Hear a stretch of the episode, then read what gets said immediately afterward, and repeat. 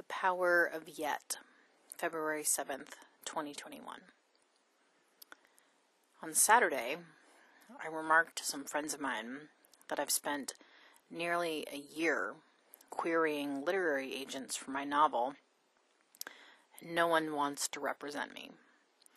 One of my friends chimed in, Yet. No one wants to represent you yet.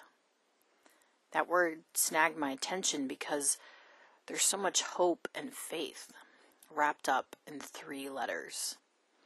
Yet implies not now, but in the future. Yet means something is coming. I'm struggling to believe that right now, not only with my novel, but also other things in my life.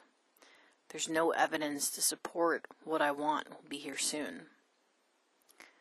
My therapist reminds me I don't have to believe what I want is coming to me 100% of the time.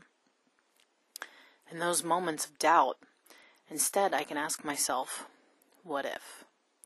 What if there's a literary agent out there who would love my novel? What if I could afford a beautiful house to live in? What if? Asking that question allows for possibility instead of shutting down hope. I also think about something my spiritual teacher said. He said, The firmness of a person's resolve makes one great. However lowly a person may be, one can become great by one's determination. If you have a firm resolve to achieve your goal, you shall become great. Without a firm resolution, you cannot achieve anything. Maybe a little bit of what's happening here is my determination is being tested. How badly do I want these things? How much am I willing to overcome obstacles to achieve them?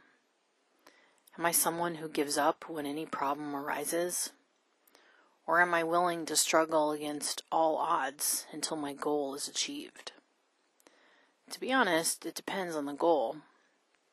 The things I don't care that much about I'll drop them at the first sign of trouble.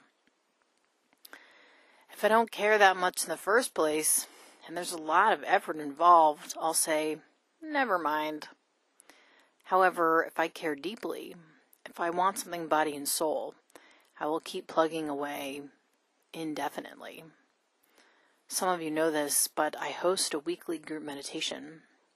Since the pandemic hit, it's cycled from being online to being in person outside with masks, depending on the weather and daylight. We're currently back to online.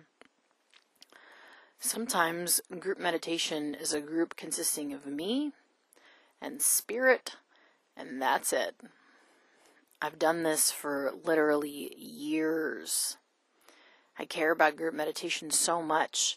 I show up every week regardless of who else attends.